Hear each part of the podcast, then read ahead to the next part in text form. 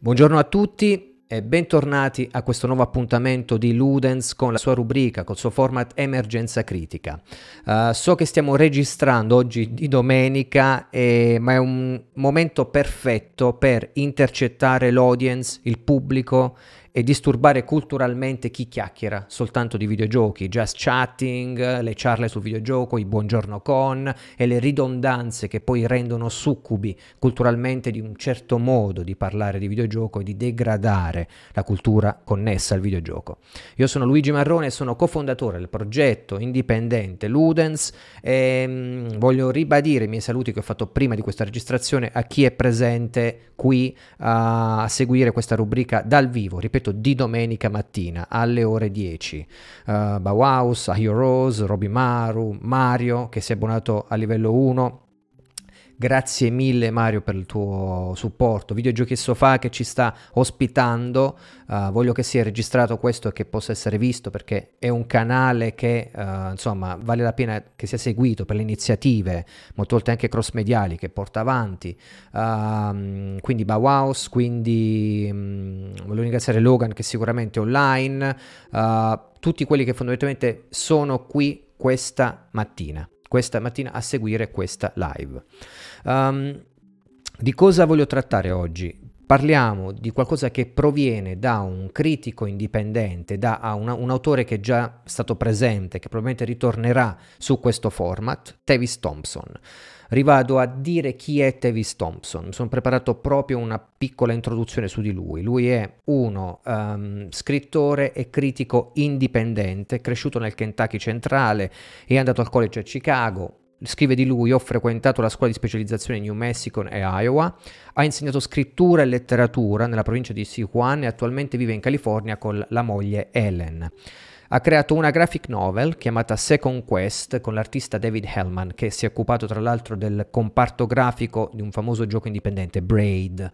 Um, ha scritto dei saggi critici sui videogiochi, uh, aveva delle rubriche, delle column su vari portali che si occupava di critica, si, occupava, si occupano di critica uh, soprattutto indipendente e um, sta lavorando a un romanzo, a una rappresentazione anche teatrale e lui dice di se stesso che come scrittore sono profondamente interessato, vado a leggere, all'esperienza della vita quotidiana, dell'essere in un mondo. Sono più interessato a come le cose sono di quello che sono. Non è più sui social media, uh, si è tolto da Twitter, tutto quello che erano diciamo i suoi canali su cui si poteva promuovere, ha semplicemente un sito online uh, con un suo dominio ed è lì che è possibile reperire i suoi lavori. Davis Thompson, quindi parliamo di un critico indipendente, di uno scrittore soprattutto. Cosa interessante di Thompson? Di cosa andiamo di cosa voglio trattare oggi? Uh, fondamentalmente Davis Thompson ha tenuto un discorso ad un festival uh, internazionale annuale di videogiochi indipendenti. Il festival si chiama Indiecade e, ehm, ed è un festival in cui gli sviluppatori di videogiochi vengono selezionati per proiettare e presentare i propri lavori uh, ad una giuria. Uh, da partire dal 2009 questo festival ha iniziato a presentare anche delle lezioni, dei panel, dei workshop uh, e quant'altro e uh, è diventata una delle principali attrazioni di interesse per gli sviluppatori indipendenti per chi lavora nel settore, oltre che gli interessati in genere. È un festival aperto comunque alla, uh, al pubblico. E, è stato prima parte dell'Electronic Enter- Entertainment Expo, l'E3 a Los Angeles, poi si è distaccato ed è mh, diventato un evento indipendente che si è mosso prima da Washington e poi è andato a finire a Los Angeles. Ora, perché è interessante parlare di Tavis Thompson. Eh, buongiorno Olfrozzo, ben arrivato. È interessante parlare di Tavis Thompson per questo motivo in particolare. Immaginate, immaginate questa cosa. C'è uh, questo discorso che lui tiene in mezzo uh, alla cultura del videogioco indie. Era il 2014 e um, Parliamo di una cultura dello sviluppo dei giochi indipendenti, dove ci sono giornalisti, ci sono sviluppatori, chi si occupa di critica di videogiochi, specializzata o meno. Parliamo di personalità che um, parlano della loro creatività, delle loro visioni, uh, delle innovazioni tecnologiche e che si sentono praticamente unite riguardo a questa comune bandiera dell'essere indipendenti, dello sviluppo indipendente, della cultura del videogioco indipendente.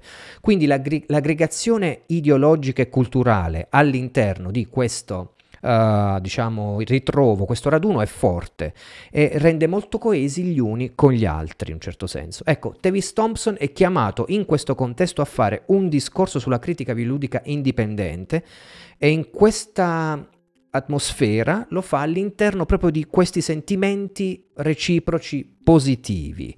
E cosa va a dire all'interno di questa atmosfera Davis Thompson? Lo scopriamo fra 30 secondi dopo la sigla.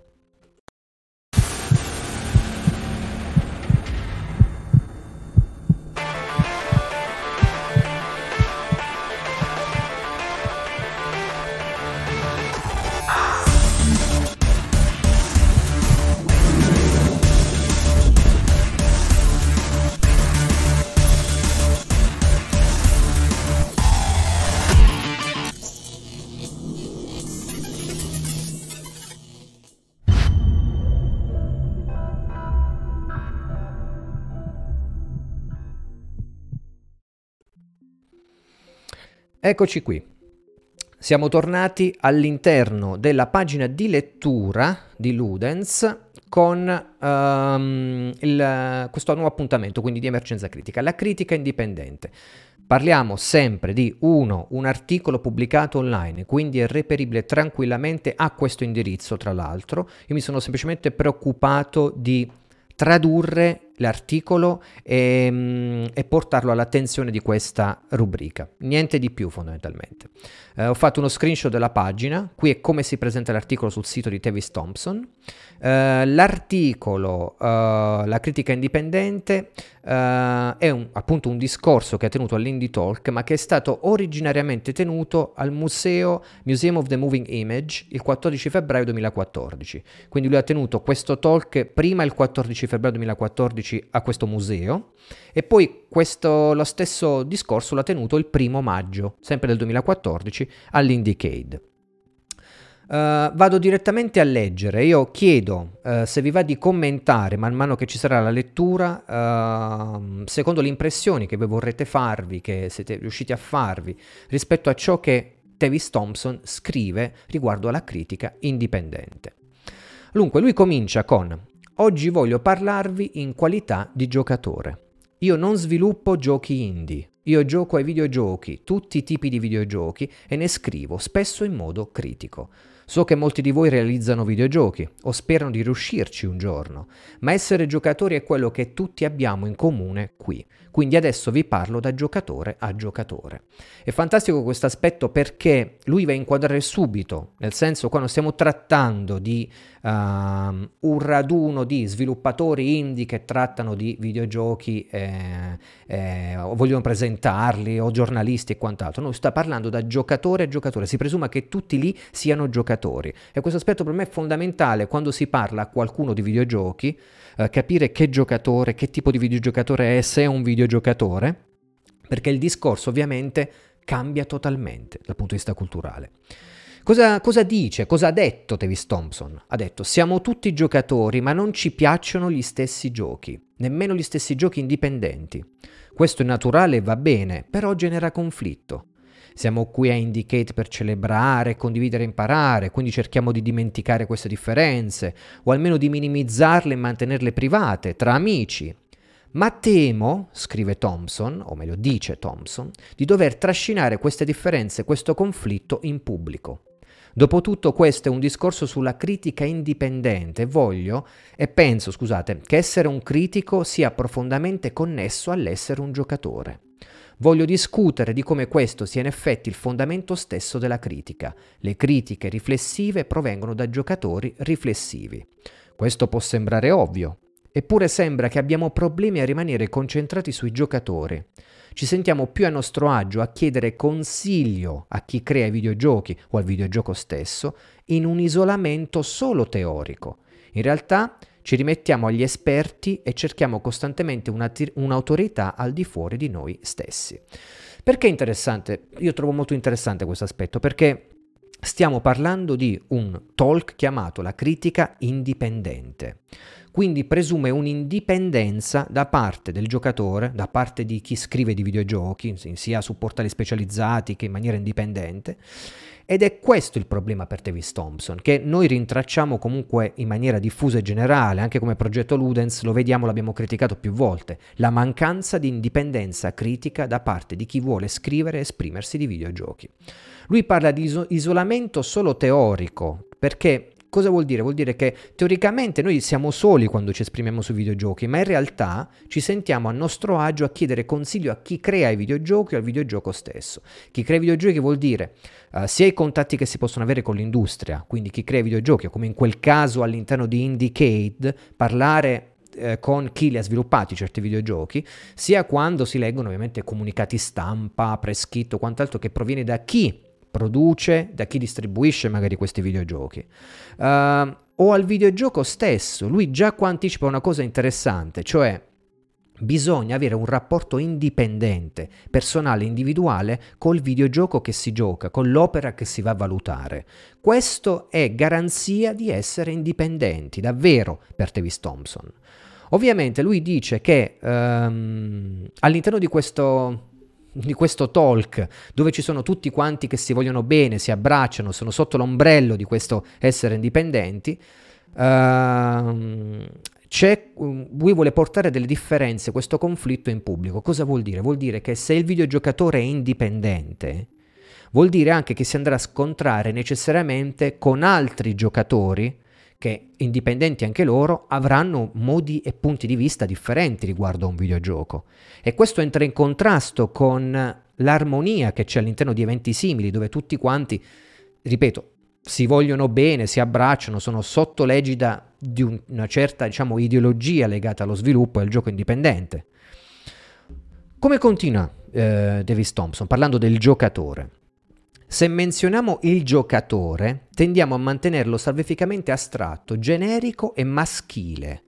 I giocatori reali sono troppo diversificati, le loro esperienze troppo locali. Ci sta dicendo che in realtà il giocatore reale, chi videogioca, voi, io, i, i figli, uh, le persone che conosciamo, i genitori e quant'altro, sono troppo diversificati e le loro esperienze sono troppo locali, sono troppo legate ai loro contesti. Quindi è difficile parlare di tutti i videogiocatori. Quindi quando si parla di videogiocatori si pensa, e sfido chiunque di voi a a non immaginare questo, a un giocatore medio tipo ideale che ehm, riguarda un po' tutti che è una cosa assurda a pensarci, come dire che ne so, la letteratura, tutti quanti mm, sono lettori allo stesso livello, non è vero, non esiste il lettore tipo, esistono diversi tipi di lettori secondo la propria cultura e il rapporto che stabiliscono con uh, la letteratura. Cosa dice Davis Thompson? Eppure i videogiochi richiedono che noi prestiamo assoluta attenzione ai giocatori. Non si tratta di qualcosa di facoltativo per il medium. I giocatori sono sempre presenti, interagiscono in modi specifici e significativi e questo nella critica non può essere ignorato.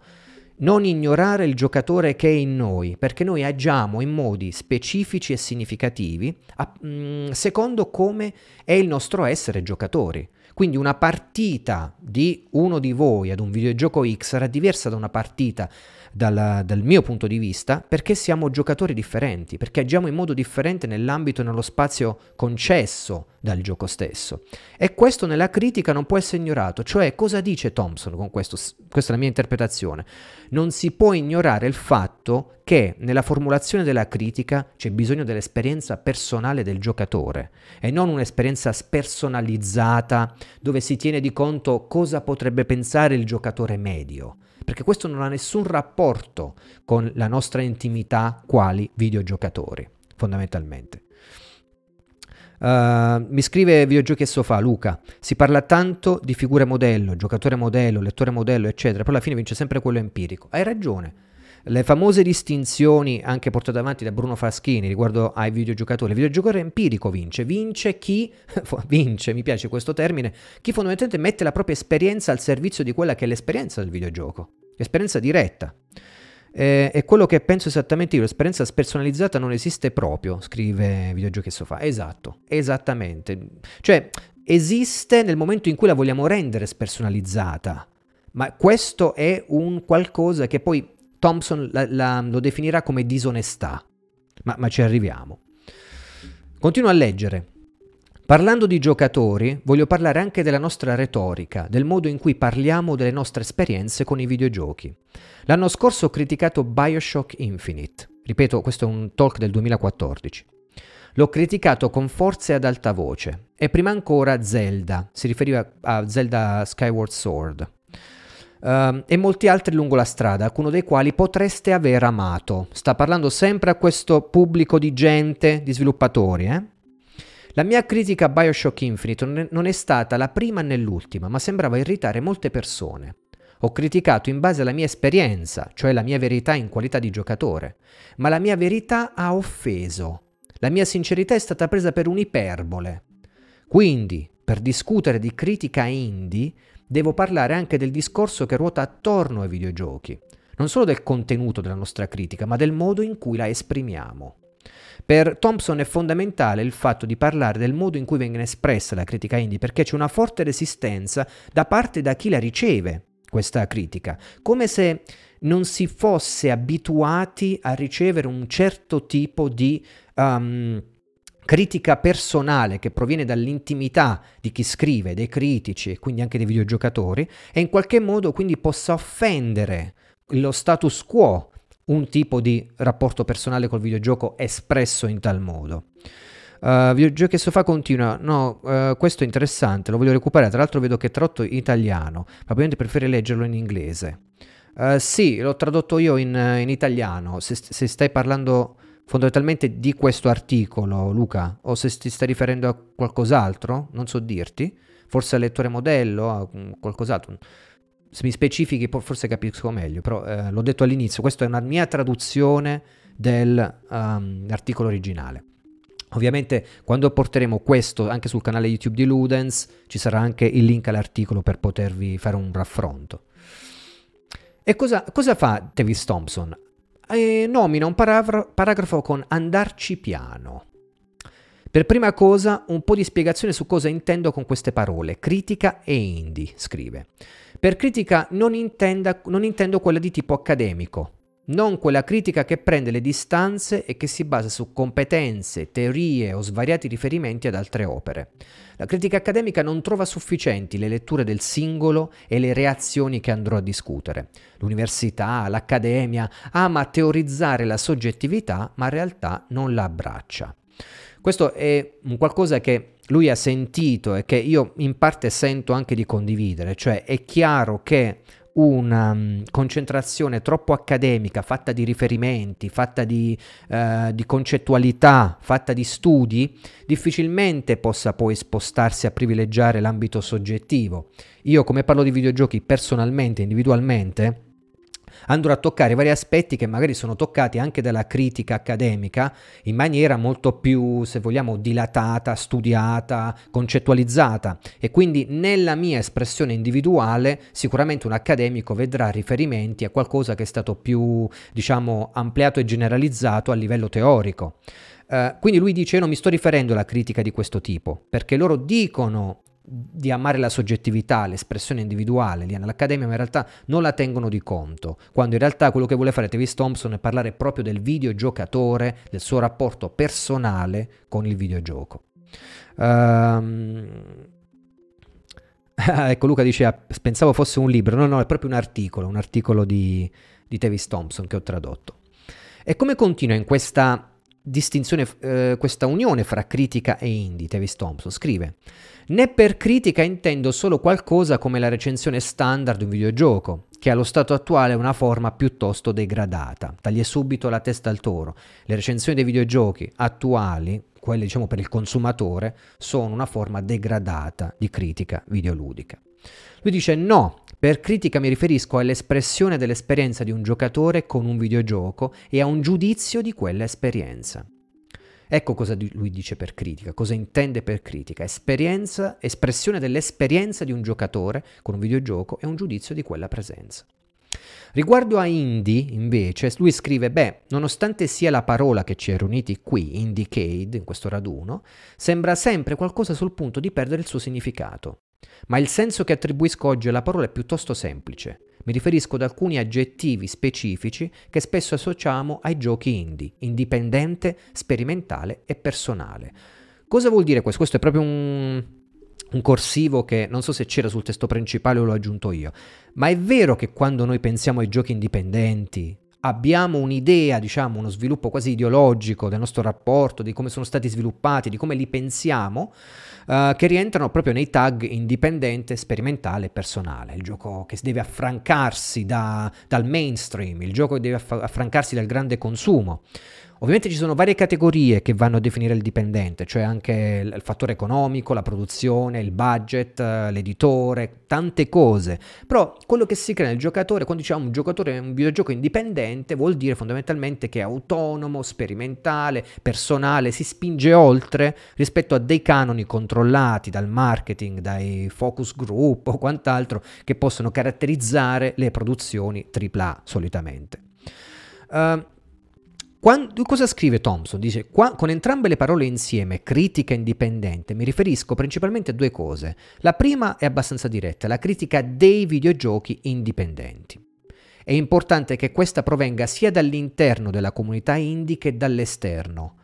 Altrimenti Indiecade eventi simili servono semplicemente come raduni di vagoni di fan in cerchio, isolati e autoprotettivi, e quello spirito indie di cui ci piace tanto parlare minaccia di diventare semplicemente un'affettazione o uno stile.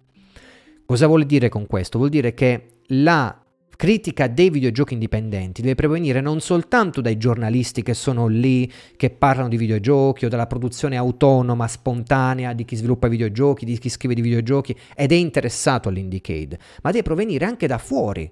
La gente, gli scrittori, i critici devono interessarsi della critica dei videogiochi indipendenti, perché altrimenti stanno lì fondamentalmente, come si vuol dire, a lisciarsi le penne fra di loro e non si esce mai fuori da questo circolo, da questo spirito indie che dice minaccia di diventare un'affettazione o uno stile. Invece no, la cultura della critica dei videogiochi indipendenti deve contaminarsi, entrare in quella fuori dai propri circoli e viceversa.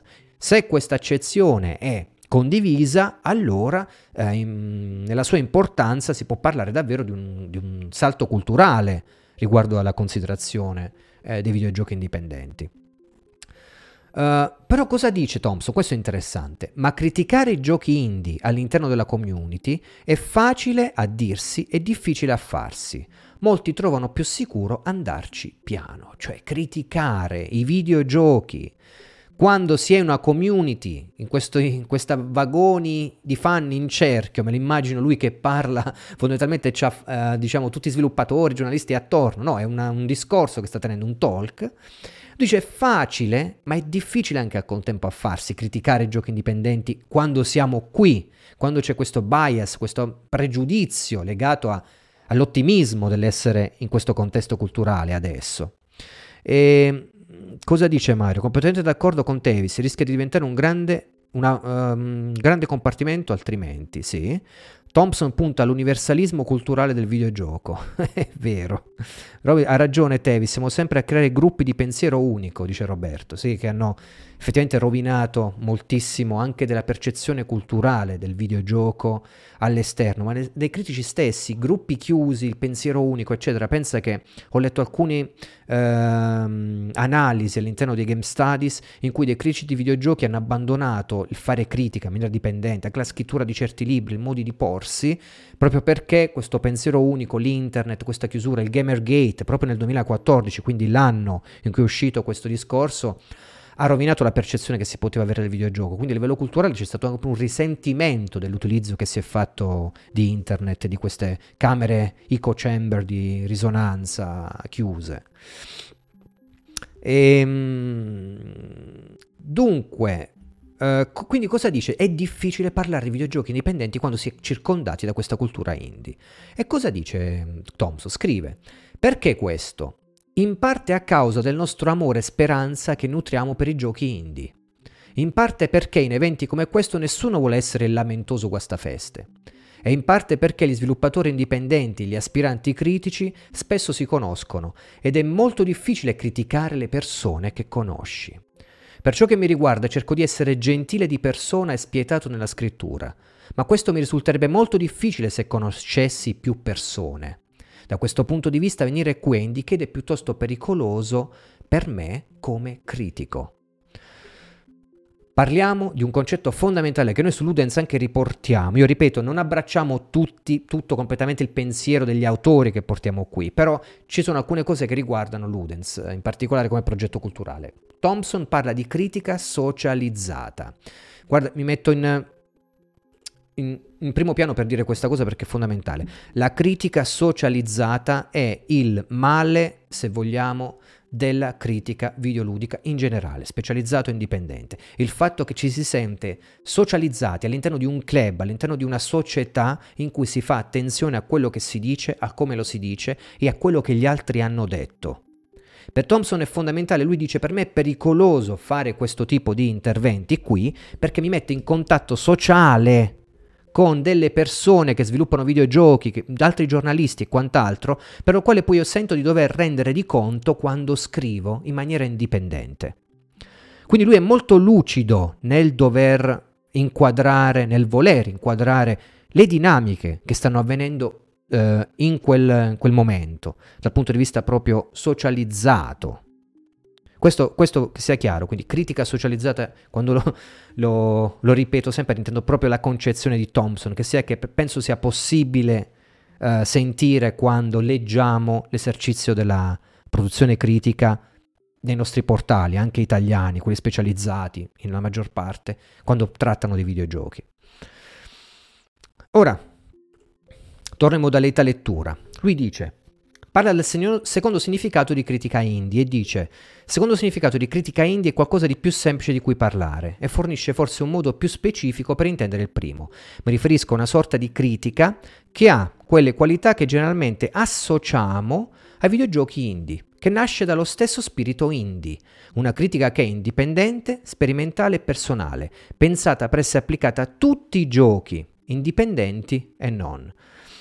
Quindi Cosa fa qui Travis Thompson? Dice, ok, parliamo di critica di videogiochi, ma la critica indipendente, il modo di porsi nei confronti della critica, deve essere, um, come suol dirsi, um, di, deve essere dilatato ed estendersi a qualsiasi tipo di videogiochi. Qualsiasi tipo uh, di videogiochi, che, che questi siano indipendenti, grandi o piccoli, eccetera, non ha importanza. Essere indipendenti vuol dire essere sperimentali, autonomi, essere personali nel giudizio delle proprie uh, analisi critiche, della propria esperienza, trasmissione della di- diretta con un videogioco. Um, allora, è spaventato da possibili commenti generici? Uh, no, Roberto, credo che mh, mm, tu mi scrivi questo, credo che sia spaventato dal fatto che uh, se conosci troppo da vicino le persone che hanno prodotto un certo videogioco, te le fai amiche o eh, mm, stabilisci dei rapporti interpersonali, è difficile poi scriverne, è difficile essere distaccati nell'esercizio della propria critica. E questo accade molte volte eh, quando si deve parlare magari di un amico, pensaci un attimo, è, ed è difficile magari guardarlo con, con obiettività quando un rapporto è, è molto vicino, quando si scambia qualcosa che va oltre l'interesse del, in questo caso critico, uh, per il videogioco.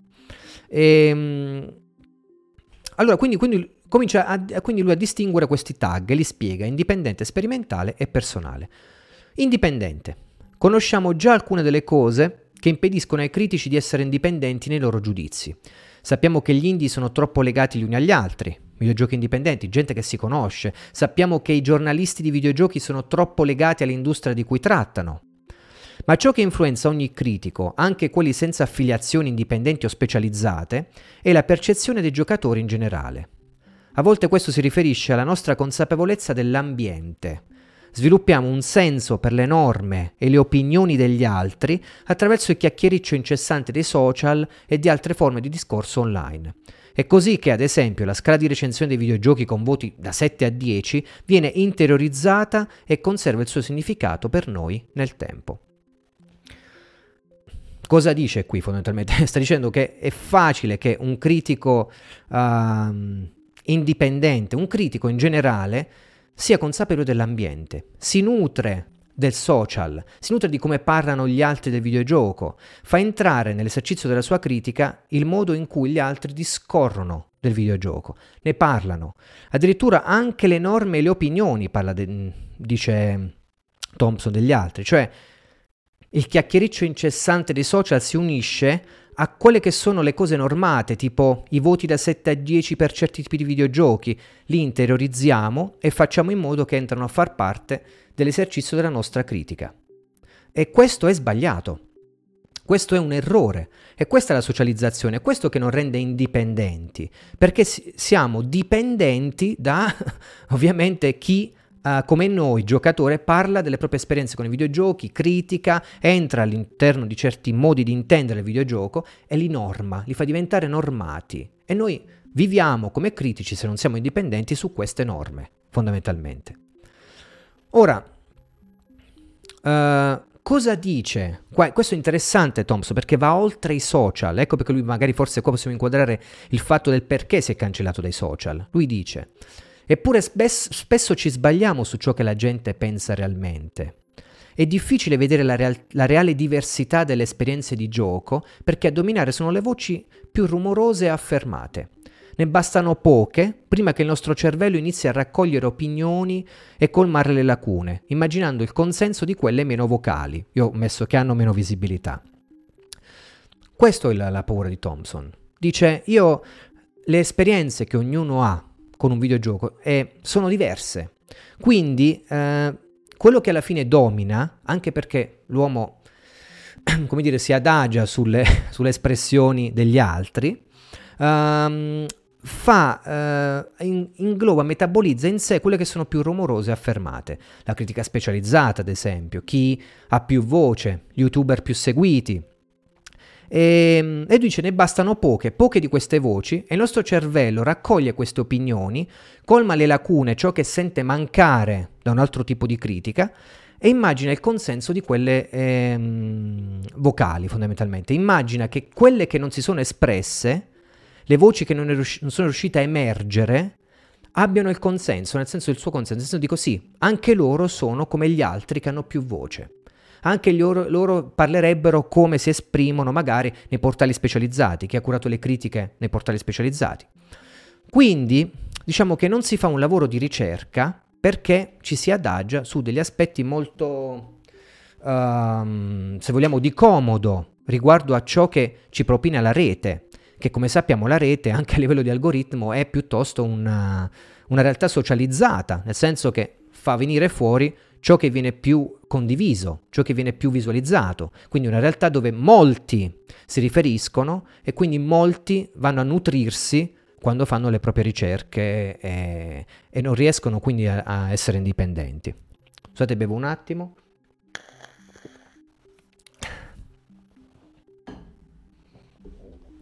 Roberto scrive: Secondo me lì sta la bravura, riuscire a mettere da parte i sentimenti per avere un'opinione meno influenzata, no? Sì, uh, se vuoi la mia, Roberto, io penso che la bravura sia riuscire più che altro che mettere da parte i sentimenti, uh, usare i sentimenti in maniera meno influenzata, cioè nel senso farli parlare questi sentimenti senza, senza sentire l'espressione degli altri. E questo è più difficile perché vuol dire fondamentalmente essere, come suol dirsi, davvero emancipati. Ed è una cosa che è difficile fare. Anche in questo momento, voi che siete, state seguendo questa uh, mia introduzione, questa mia lettura e commento, uh, siete uh, indirizzati verso il mio modo di vedere. Io sp- spero sempre che ognuno poi sviluppi i propri strumenti critici, però immaginiamoci questo a dei livelli estesi a, che ne so, alla 500% e, e, abbiamo un'idea di quello che è fondamentalmente l'influenza che può avere certi tipi, certi tipi di modi di fare critica quando ampliati, quando uh, diffusi uh, globalmente. E, quindi Thompson parla quindi di dipendenza e dice tutte queste voci nella nostra testa, continua a leggere, tutti questi fantasmi possono inconsapevolmente indurre un critico all'autocensura o quantomeno esprimersi con una specie di farinosa retorica. Otteniamo un flusso costante di imo, eh, cioè ehm, a mio modesto parere, e di nervosismi per ogni frase che voglia spingersi a dichiarare, ad affermare qualcosa.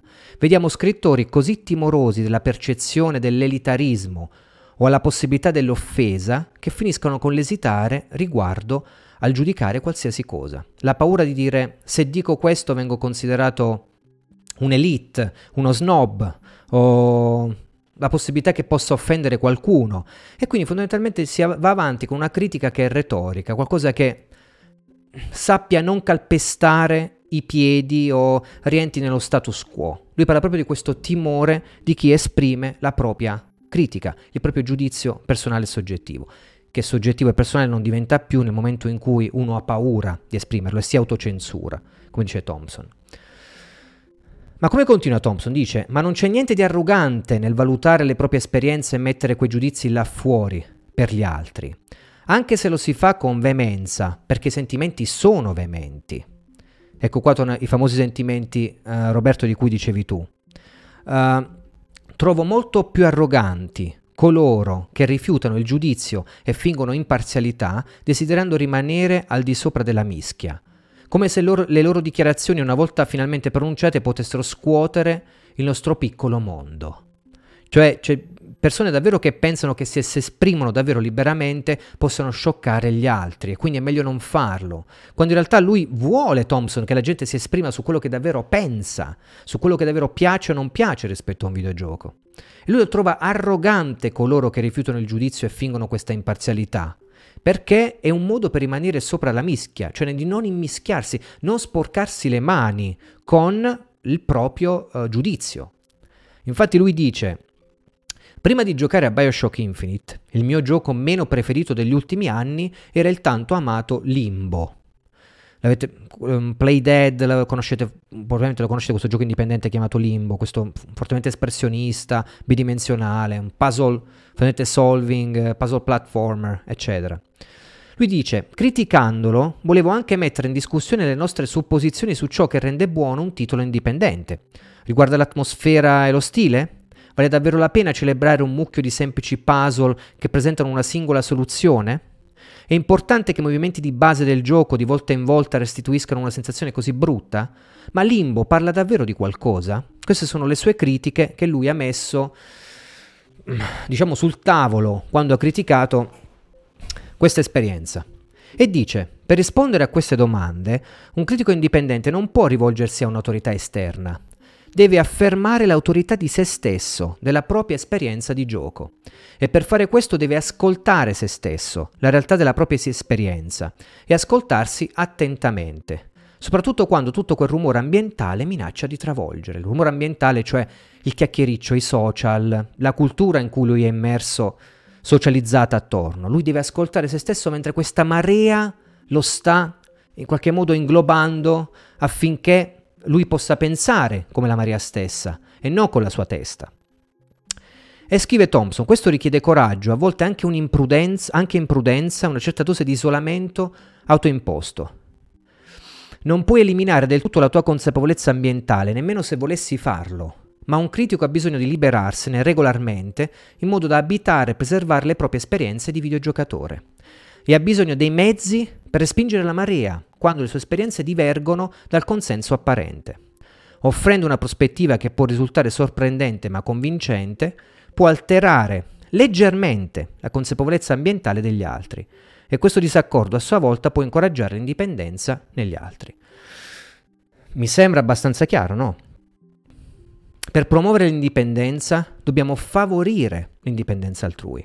Per promuovere l'indipendenza bisogna in qualche modo incoraggiare l'indipendenza degli altri. E si può farlo in un solo modo, soltanto se si è indipendenti, se si è preso del tempo per ragionare con la propria testa, escludendo il resto del mondo, non fa- lasciandosi influenzare e in quel modo fondamentalmente usciamo dal consenso apparente degli altri e offriamo una prospettiva che può risultare sorprendente però convincente. Questo è interessante, lui parla ovviamente come scrittore anche. Lo scrittore, adesso a prescindere dai videogiochi, deve isolarsi se vuole scrivere. Deve prendersi il tempo. Noi per scrivere su Ludens, la rivista, ci prendiamo il nostro tempo perché gli articoli non sono un'opera, diciamo, che viene al momento per dire la buttiamo lì e via. È un'opera, diciamo, di isolamento da tutto quello che è un, un discorso culturale sul videogioco che poi è l'espressione di ciò in cui crediamo, dei nostri valori. Lui parla proprio di questo, di questa esigenza, uh, Davis Thompson. Um, poi parla di sperimentale, quindi tre, i tre tag, ripetiamoli. Allora, erano indipendente, sperimentale e personale. Allora, sperimentale. Lui scrive: i critici indipendenti devono anche essere disposti a sperimentare, sia all'interno dei giochi che giocano, sia formalmente nella loro stessa scrittura. Nei videogiochi questo può significare quindi sperimentare nella propria scrittura. Quante, quante, volte leggiamo di critici e la scrittura sembra la stessa, leggere di qualcuno sembra come leggere di qualcun altro. Parliamo anche della critica specializzata, quindi non c'è una diversità nello stile o quant'altro. Lui scrive nei videogiochi questo può significare giocare deliberatamente in modo sbagliato. Il pacifista di Skyrim, Skyrim, che livella senza uccidere direttamente nessuno, il giocatore di Minecraft che cammina verso la fine del mondo, persino lo speedrunner, questi sono gli atti di aspiranti critici indipendenti che pressano contro le regole dei mondi di gioco e mettono alla prova i limiti della loro agenza al loro interno. E come spiega questo giocare sperimentale da parte, di, da parte sua? Dice, l'anno scorso ero vicino alla fine del videogioco Fire Emblem Awakening, quando un singolo errore ha portato alla morte della moglie e del figlio del mio personaggio principale. Dopo che il gioco non ha affatto riconosciuto o dato importanza a questa perdita, ho deciso che questo padre e marito in lutto guidasse i suoi compagni in prima linea al massacro. Ogni singolo personaggio è stato annientato, non ho ravviato la partita. Lui ha giocato in un modo diverso da come ha giocato allora per essere coerente. Ecco, questo per me esprime un grande rispetto per i videogiochi. Prenderli secondo quello che ti stanno dando e agire di conseguenza in modo da da come dire, da essere coerenti col gioco stesso, quindi prenderli sul serio in qualche modo. Non ho ricaricato la partita per dire ok, è stato un errore, il gioco non, non è riconosciuto che è stato un mio errore, rifaccio da capo. No, lui il salvataggio non l'ha caricato, ha detto uh, voglio arrivare fino alla fine perché questa è l'esperienza che mi si è presentata. E questo è un modo di giocare sperimentale che tiene in alta considerazione il videogioco come linguaggio Sfido chiunque di noi, qualsiasi videogiocatore avrebbe ricaricato la posizione per un errore commesso che ti fa morire dei personaggi principali. Eppure lui ha detto no, voglio giocarlo fino alla fine. Cosa più importante, cosa scrive Thompson? Questa è stata la mia partita con Fire Emblem, ho, esegu- ho, seguito la mia esperienza e ho trovato un finale che mi sembrava appropriato ed è di questo che ho scritto. Lui ha scritto di questa esperienza, per come è nata e per come si è sviluppata in modo coerente. Giocare controcorrente contro quelle che sono le intenzioni e il volere dei designers non squalifica un critico, no, lo definisce in qualità di videogiocatore, gli serve come base per la sua critica. Essere sperimentali vuol dire andare contro anche il videogioco, che andare contro anche molte volte le proprie passioni, la coerenza interna, sperimentare per lui è questo. È un discorso molto interessante che se fosse applicato in maniera diffusa vedrebbe secondo me delle critiche mm, diciamo culturalmente molto diverse da come quelle che conosciamo. Cosa dice Thompson? Dice, non esiste ovviamente una formula per produrre una buona critica. Per questo i critici, de- i critici devono essere disposti a correre dei rischi anche nella loro scrittura. La maggior parte dei discorsi sviluppati sui videogiochi seguono la stessa logica, gretta e dalle vedute ristrette, dei videogiochi stessi si sforzano di mantenere stabile e sicuro l'ambiente retorico e tutto ciò che contiene, conosciuto e controllato. Cioè, eh, questo è interessante, anche i videogiochi molte volte si sforzano, sono retorici, cioè hanno, cercano di mantenere stabile come deve sentirsi il giocatore, quello che deve fare, tutto anche a livello di sviluppo è controllato e conosciuto. E questo si ripercuote sulla critica, cioè anche la critica dice i discorsi sviluppati sui videogiochi seguono la stessa logica, cioè vedute ristrette come i videogiochi stessi. E quindi lui dice è per questo che i critici devono essere disposti a correre dei rischi nella loro scrittura, perché così ampliano il discorso culturale sul videogioco. Lui dice la critica dovrebbe essere pericolosa, dovrebbe capovolgere, dovrebbe essere destabilizzante. Ci sono così tante forme che la critica videoludica deve ancora esplorare o inventare, ben oltre la recensione per il consumatore. E provare nuove forme, nuovi toni, persino nuove posizioni retoriche, è cruciale per il critico indipendente, anche se questi esperimenti a volte falliscono. Provare, sperimentare, sperimentare vuol dire ovviamente per definizione non conoscere il risultato di un esperimento, quindi può essere anche un fallimento. Ma è qui, secondo Thompson, che si muove la critica, che si può spingere oltre, provare altri modi di scrivere i videogiochi, provare altre forme espressive, giocare in modo diverso, coerente o incoerente, qualsiasi cosa si voglia, ma fornire un punto di vista indipendente che sia sperimentale. E lui cosa dice? Dice, penso che di base anche i critici più articolati fatichino ancora a descrivere il loro incontro con i videogiochi. Giocare a un videogioco genera esperienze così strane e fuggitive che un critico indipendente deve stranirsi al fine di catturare e valutare quelle esperienze per il suo pubblico. Ecco, c'è una cosa fondamentale, mi metto in primo piano per dirla perché la trovo centrale. Parlo anche come designer curatore di corsi di scrittura creativa, quindi parlo in modo personale. È fondamentale che ci sia una cultura della scrittura quando si vuole fare critica di videogiochi. Non si tratta solo di saper scrivere in maniera corretta in italiano, in questo, nel nostro caso. Si tratta, secondo me, di sviluppare un rapporto che sia più intimo, diretto, sperimentale, personale, autonomo, indipendente con la scrittura stessa. I videogiochi, la critica videoludica passa attraverso la scrittura.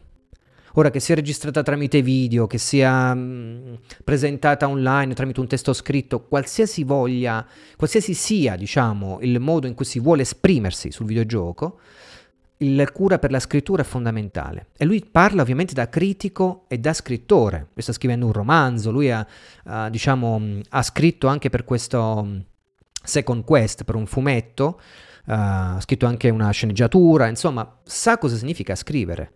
Ed è questo che lui sente mancare, quindi si rivolge anche in qualità di scrittore a chi vuole scrivere videogiochi. per me questo è fondamentale, se si vuole trovare un critico, eh, una critica che provenga da una reale indipendenza, perché il rapporto con la scrittura è fondamentalmente doloroso. Eh, scrivere è doloroso, mettere la propria intimità, i propri sentimenti, come diceva Roberto, è doloroso. E quindi parlare in maniera intima del videogioco Ovviamente in una realtà così socializzata va a incontrare un contrasto forte che può uccidere la cultura della scrittura, la cultura critica del parlare, del discorrere di videogiochi. Questo secondo me vuole dire Thompson all'interno del tag sperimentale. L'altro tag è personale. I videogiochi sono sempre personali, scrive. È nella natura del medium, il modo in cui la nostra interattività ci coinvolge, ci colpisce, ci provoca, ci rende responsabili di ciò che accade sullo schermo. È uno dei motivi per cui i videogiochi possono essere difficili da criticare. Sappiamo che ciò che è personale per noi deve essere personale anche per gli altri. Io qui ho messo l'incontro con l'altro quando ci si esprime in modo personale fa sentire scoperti. E, è questo. Penso che non ci sia bisogno di parafrasare. Abbiamo paura di aprirci quando parliamo di critica, perché vuol dire perché riconosciamo che il rapporto intimo co- con qualcosa può essere diverso dal rapporto intimo che qualcun altro ha con quella cosa, anche se l'altro non lo esprime. Quindi significa sentirsi scoperti nel momento in cui ci si mette in gioco, nel momento in cui ci si analizza in maniera personale, riguardo in questo caso un videogioco. Lui scrive, eppure spesso ci si aspetta che i critici mettano da parte i propri sentimenti e affrontano i videogiochi con qualcosa di simile all'obiettività. Sentiamo dire parlate solo del gioco, non vogliamo sentire le vostre esperienze personali. Il richiamo all'obiettività ha mille volti diversi, ma la radice è sempre la stessa, il desiderio di eliminare il personale dal gioco, di cancellare l'umano. Cancellare la personalità, cancellare l'umano, cancellare le esperienze che qualcuno può avere con un determinato tipo di opera. E qua, qui è fondamentale. Scrive, il personale è così prontamente liquidato, quale fonte del gusto, del pregiudizio, di qualcosa di marginale, quando in realtà è il nucleo essenziale e instabile dell'esperienza di un videogioco. Fornisce al critico indipendente le sue intuizioni sul videogioco e rivela sia i valori del giocatore che quelli del videogioco. Le intuizioni sul videogioco provengono dal nostro interfacciarvisi. È così che funziona il medium videoludico. Questo non significa che i critici dovrebbero semplicemente parlare di se stessi e ignorare il gioco. Significa che la critica videoludica sorge all'incrocio tra videogioco e videogiocatore. Invece di perdere tempo a speculare su qualche mitico giocatore medio, un critico dovrebbe mettere in primo piano e interrogare il giocatore reale che egli stesso. E lui continua, a volte l'opinione onesta di un critico, il suo giudizio sincero, suoneranno fogli agli altri. Quando ho detto che pensavo che Bioshock Infinite non fosse solo il peggior gioco dell'anno, ma il peggior gioco di questa generazione, io intendevo sul serio. È letteralmente il peggiore che abbia mai giocato secondo i miei valori. Certo, ho fatto delle scelte retoriche su come l'ho espresso, ma è importante per me che le mie provocazioni siano sempre vere, che io ci creda davvero. Parla quindi dell'importanza di affrontare anche il dissenso Uh, usando magari anche una retorica quando ci si esprime, però credendo in quello che si fa, in quello che si scrive, non perché si è protetti da come molti parlano in un certo videogioco, in un certo caso, e quindi ci si accoda uh, aggiungendo una voce uh, nell'oceano, che non cambia nulla fondamentalmente, non dice nulla del giocatore.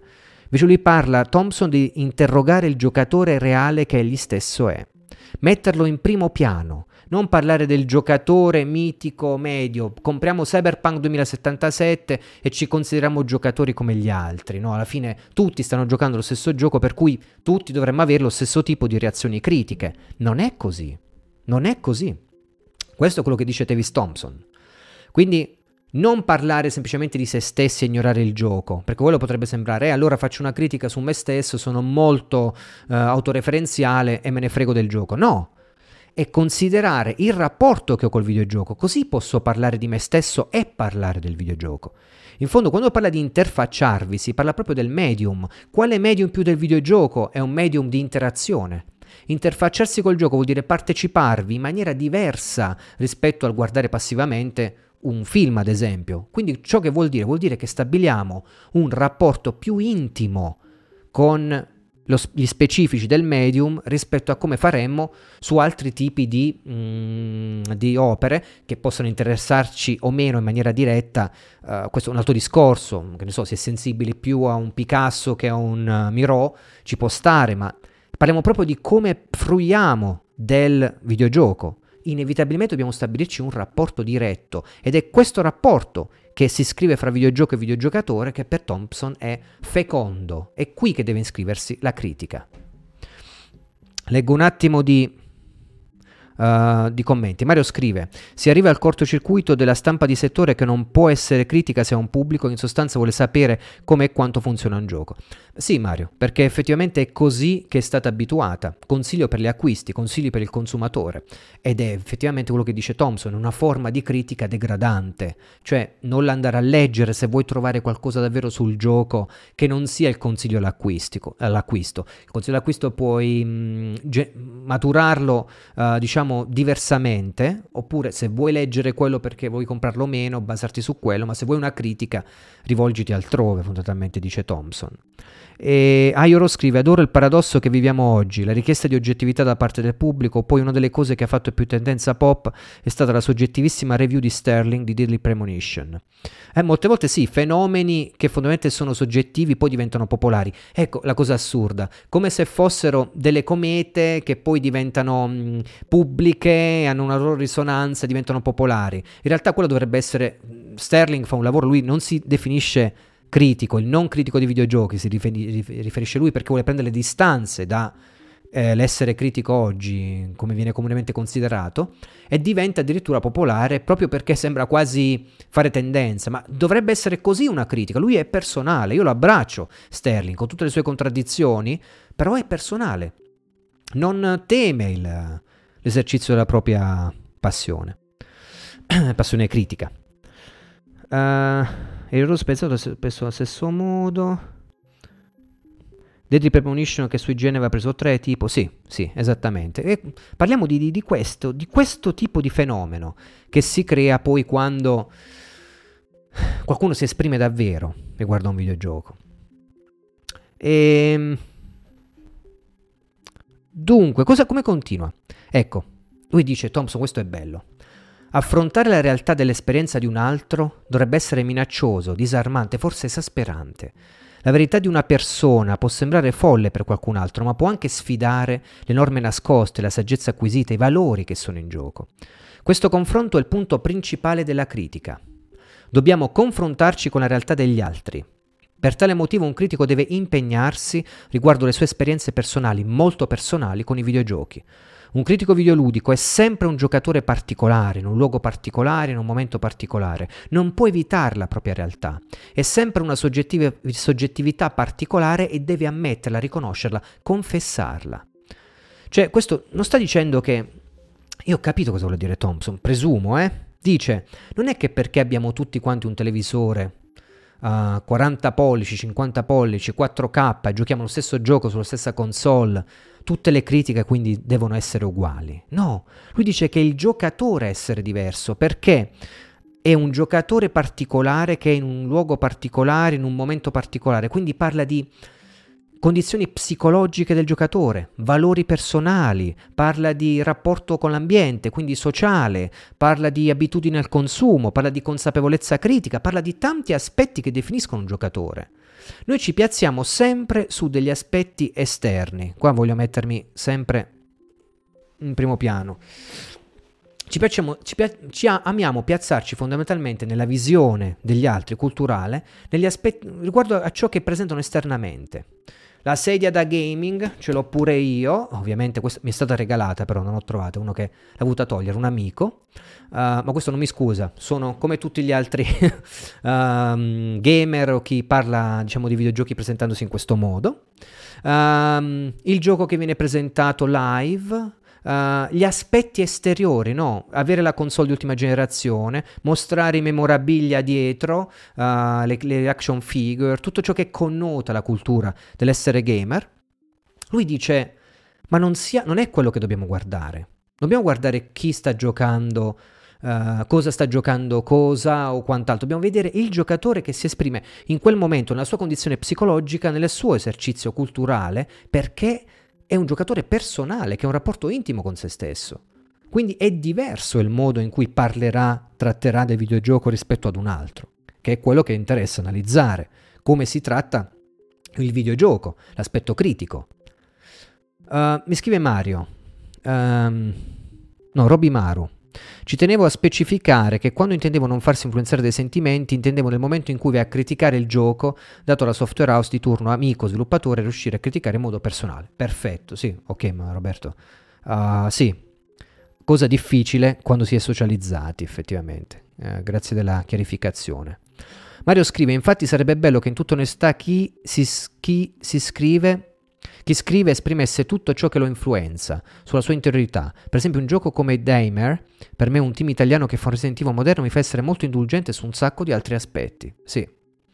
Uh, è vero, è vero Mario, è, purtroppo dobbiamo riconoscerla questa influenza, è un, già un grande passo nel momento in cui si riconosce se si vuole esprimersi a livello critico, ma non parliamo soltanto di chi esercita, esercita la propria critica um, in maniera istituzionale, in siti specializzati, sui blog, anche quando si parla sui social, anche quando tu Mario che hai questo bellissimo gruppo di, video, di videogiocatori fighieri, che sei stato il fondatore, uh, parli magari di videogioco e senti questa influenza, deve passare attraverso un processo che te la porta a scremare da quello che è il tuo esercizio critico personale e dire uh, voglio parlare onestamente di questo dimer, io non lo conosco, se mi fa schifo dico che fa schifo e dico perché, dico perché non funziona, metto anche degli aneddoti, aneddoti personali, che ne so se li hai conosciuti in una fiera questi ragazzi, cosa ti hanno detto rispetto a quello che poi hai trovato nel gioco, l'esperienza personale, questo, di questo sta parlando Thompson. Roberto scrive: Ma è comoda quella schiena? Sì, è abbastanza comoda, devo dire. Ormai ci sono abituato, non, non mi lamento. Poi a schiena donata, a, a, sedia donata non si guarda in bocca, quindi. uh, magari lo dico apertamente e ne parlo, uh, dice Mario. Ah, continua. Uh, sì, Mario, esatto, esatto, sì. Logan scrive: Io mostro i giochi della bimba se non metto il green screen. ecco. E vedi, eh, Logan, tu se non metti il green screen mostri i giochi della bimba, che è esattamente quello che dice Thompson: il momento del giocatore in quel determinato contesto. Fra qualche anno non ci saranno più quei tipi di giochi, la bimba crescerà, però in quel momento tu stai esprimendo uh, te stesso. E questo rapporto col videogioco Uh, in questo rapporto videogioco, secondo me, deve rientrare anche il fatto che tu hai una figlia, anche il fatto che magari ti influenza degli aspetti e quindi ne vai a parlare. Che ne sai se l'esperienza che hai con una bimba, che io per esempio non ho, ti porta a guardare in modi diversi certi tipi di videogiochi, certi apprezzamenti, includere magari il rapporto che ha tua figlia con certi videogiochi in particolare, magari uh, certi personaggi e quant'altro. Questo fa parte um, del considerare il giocatore nell'intersezione con il videogioco e con la critica che lo va a caratterizzare. Torno un attimo in uh, modalità lettura. Dice Mario comunque, eh, by the way ti manderò un podcast di intervista a Giannone di Invader Studios, Demer 98, una storia che interesserà, interesserà, sicuramente. Grazie mille Mario, leggo e ascolto molto volentieri anche uh, dove, quando tu sei presente nei podcast, tra l'altro. Piccola digressione. Dunque, spiegati questi tre tipi di uh, declinazioni, tag, essere indipendenti, personali, uh, sperimentali, cosa scrive il nostro Travis Thompson? Scrive non essere così negativo. Questo è interessante ragazzi, fondamentale. Negli ultimi anni ho affrontato molte sfide di critica videoludica del tipo che valorizzano l'indipendenza, la sperimentazione e il personale. Voglio discutere alcune di quelle più comuni. A volte mi viene detto che internet possiede già abbastanza negatività, quindi perché contribuire di più? La vita è troppo be- breve via cantando. Confesso di non capirlo. Cosa dice Thompson? Dice c'è una sorta di irriducibile positività tra alcune persone, una forma tirannica di entusiasmo. È presente in molti fandom e ovunque nella cultura online dei consigli, le recommendation, no, e dei mi piace, nell'infinito, marketing delle nostre vite. E naturalmente è possibile trovare questa prepotente positività anche nella comunità indie, dove nessuno vuole essere un guastafeste pessimista, un negativo. Ma a che giova davvero questa positività? Non vedo come sia possibile rimanere costantemente positivi senza essere disonesti, senza incoraggiare la disonestà negli altri. Le mie valutazioni positive e negative sono entrambe il risultato del mio impegno con un videogioco. Questo è ciò che richiede un videogioco o qualsiasi altra creazione, l'impegno, il coinvolgimento personale, il nostro tempo, concentrazione e attenzione. Ignorarsi è molto peggio di qualsiasi onesta recensione negativa. La vita è troppo breve per la negatività? No, la vita è troppo breve per la disonestà. È troppo breve per mancare di rispetto alle nostre esperienze ed è qualcosa di fondamentalmente irrispettoso, la rigida, inflessibile positività.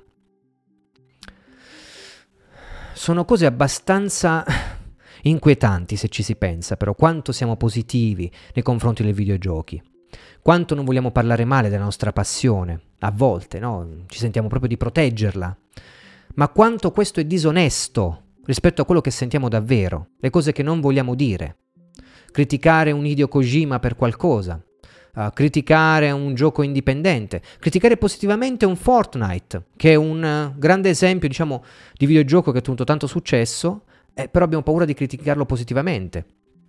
Tante cose che riguarda praticamente il fatto di dire oh, i like, i mi piace, raccomandazioni, siamo in un circolo, e questa, lui dice, non vedo come possa rimane- si possa rimanere costantemente positivi, questa positività, senza essere disonesti. Non siamo onesti nei confronti di, di noi stessi, di quello che davvero pensiamo di qualcosa, di un nostro giudizio, quando siamo, ci siamo davvero coinvolti con, con l'oggetto analizzato.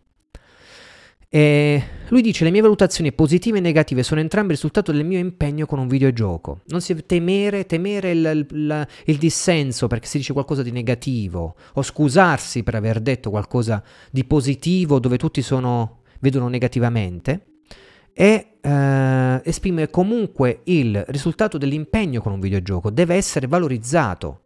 Quindi cancellare questo timore in modo da esprimere davvero il coinvolgimento che si è avuto con un'opera. E lui dice, questo è tremendo, la vita è troppo breve per la negatività, bisogna essere positivi. No, la vita è troppo breve per la disonestà. Lui si chiede cosa cambierebbe nel mondo culturale del videogioco se tutti fossimo davvero onesti con i nostri giudizi critici soggettivi.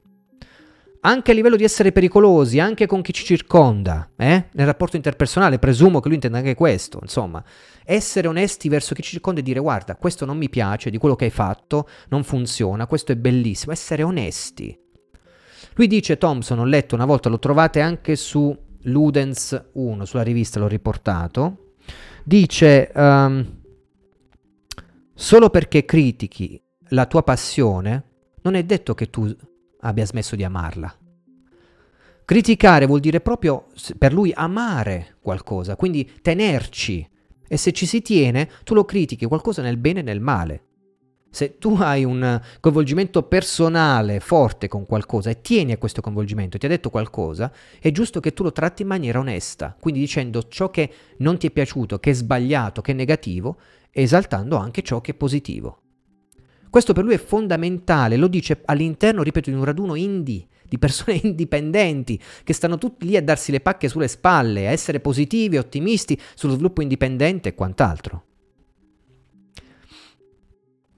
Uh, cosa dice? Allora, sta parlando prima Mario, se scusa lo chiedo, ma per caso facevi radio game? Sì, Mario, grande. Sì, sono io, puoi trovarlo ancora da lei su Spotify e altro. Sì, Mario è curatore della rubrica Radio Game, bellissima radio, bellissima musica sui videogiochi. Mario, questo punto riguarda la negatività interessante, anche se al tempo stesso c'è una cosa che non mi piace di Thompson, cioè c'è bisogno anche di esempi positivi.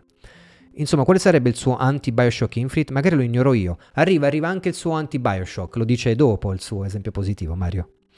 Robin Maro, complimenti, bravo, uno dei migliori podcast ludici italiani di sempre. Ti ascoltavo ancora col mio iPod e mi hai fatto un sacco di compagnia, grazie. Fantastico, ragazzi, bello, bello. Vi state rimpallando le produzioni indipendenti, eh, non retribuite, non specializzate qui su Ludens, mi fa piacere.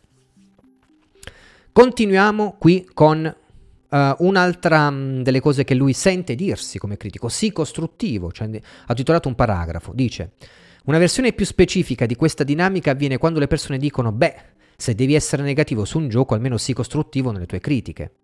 Questa disposizione presume tuttavia che ci stiamo rivolgendo ai creatori di videogiochi con le nostre critiche, come se il nostro compito fosse aiutarli a creare videogiochi migliori. E lui dice, ha sempre detto, l'ho, l'ho riportato anche all'interno di Ludens 1, Anzi, voglio leggerlo, quello che dice riguardo a, ai critici di videogiochi e il rapporto con i eh, sviluppatori. Dice... Um, La mia questione è perché nella tua considerazione critica verso un videogioco dovrebbe importarti quanto è stato difficile crearlo? Dice anche, eh, non è che perché io non sono, non sono all'interno dell'industria dei videogiochi nel senso di non produco videogiochi, non li realizzo, non li sviluppo, non possa criticare i videogiochi, sono meno qualificato. Ecco, lui dice, quando mi dicono sì costruttivo se vuoi essere negativo, è come se mi stessi rivolgendo ai, ai, agli sviluppatori di videogiochi, a dire guarda, il gioco è negativo, non funziona, però ti dico cosa potrebbe andare meglio in modo che tu in futuro, dai, il nostro medium sarà migliore, ce la puoi fare, sono con te. Lui dice, lui dice invece me ne sbatto. Tu hai presentato il videogioco in questo modo e io faccio la critica rispetto a quello che è, non come quello, a come potrebbe essere, perché è frutto di un processo decisionale che tu hai scelto a monte, l'hai presentato così. Qua sarebbe tutto un discorso da farci, se Cyberpunk 2077 è stato presentato così, io lo critico per come è stato pensato, non per come sarà in vista futura. Poi in futuro, se faranno degli aggiornamenti, magari aggiornerò la mia visione critica, ma al momento, come è stato presentato, è frutto di un processo decisionale, industriale, quello che volevi tu, personale, collettivo, di gruppo, di cui a me non me ne frega nulla. Io devo fare il critico per come la cosa si presenta adesso e non devo incoraggiarti a dire ehi, puoi migliorare questo, fare quest'altro. Non è questo carrozzone, non è questo servizio a cui bisogna provvedere. Questo sta dicendo, secondo me, Thompson. E continua. Ma i critici non sono playtester o focus group, qua specificato, cioè gruppi di persone selezionati impegnati nella discussione di un argomento prestabilito allo scopo di determinare le idee e gli orientamenti di un gruppo di persone. No. Lui dice, chi, lui scrive, chi lo dice che tutti noi vogliamo comunque costruire la medesima cosa? come se fossimo persino d'accordo sul significato di videogiochi migliori. Perché lui dice, questa disposizione, ha scritto prima, um, questa disposizione costruttiva, cioè nel senso sì costruttivo, um, è praticamente legata al fatto che il compito ideale del critico dovrebbe anche essere quello di aiutare i sviluppatori a creare videogiochi migliori. Ma lui dice, ma cos'è migliore per me? Perché dovrebbe essere migliore anche per uno sviluppatore? Magari migliore per lo sviluppatore come ha presentato il suo videogioco, il, il, suo massimo, quello che voleva davvero esprimere. Io lo critico per quello. Non esiste un modo soggettivo di consigliare un altro rispetto all'esercizio della propria arte, della propria creatività. Quindi questo atteggiamento, lui dice, è sbagliato, questo sì costruttivo, cioè sì negativo ma costruttivo. No, perché? Questo dice Thompson. E spiega, ciò a cui dovrebbe mirare un critico indipendente non è una critica costruttiva e ben educata, ma una critica espressiva, una critica indisciplinata, questo può suonare come un invito al narcisismo sfrenato da parte del critico, ma la sua critica sarà giudicata proprio come qualsiasi altra cosa. Era interessante? Perspicace? Intuitiva? Ben espressa? Questo è quello che un lettore, qualcuno che fruisce di critica di un altro dovrebbe chiedersi. È una critica interessante, perspicace, intuitiva e ben espressa? Molte volte non si fanno entrare questi canoni interpretativi in gioco quando si critica, magari i siti di critica specializzata. Ci si ferma su una superficie descrittiva, ma non si va oltre a quel livello. E quindi, infatti, lui, lui la sente questo problema, Thompson, e dice: La cultura dei videogiochi pone l'accento sull'utilità, sui guadagni misurabili. Ma le critiche non devono essere utili nell'immediato affinché siano utili. La critica non deve essere consiglio per l'acquisto ad- adesso e me ne dimentico poi. Quando un critico raggiunge qualcosa di vero sulla sua esperienza con un videogioco, è qualcosa di fine a se stesso, è sufficiente tirarlo fuori ed esprimerlo. Quindi sta parlando proprio dell'indipendenza della critica rispetto quasi all'oggetto analizzato affinché possa rimanere diciamo nel tempo, fosse, possa essere espresso e non legato all'oggetto per una, me- una questione utilitaria. Io ad esempio ho letto di critiche che sono meravigliose, che me ne frega, mm, scusate, e che mm, non mi danno interesse rispetto al gioco da giocare.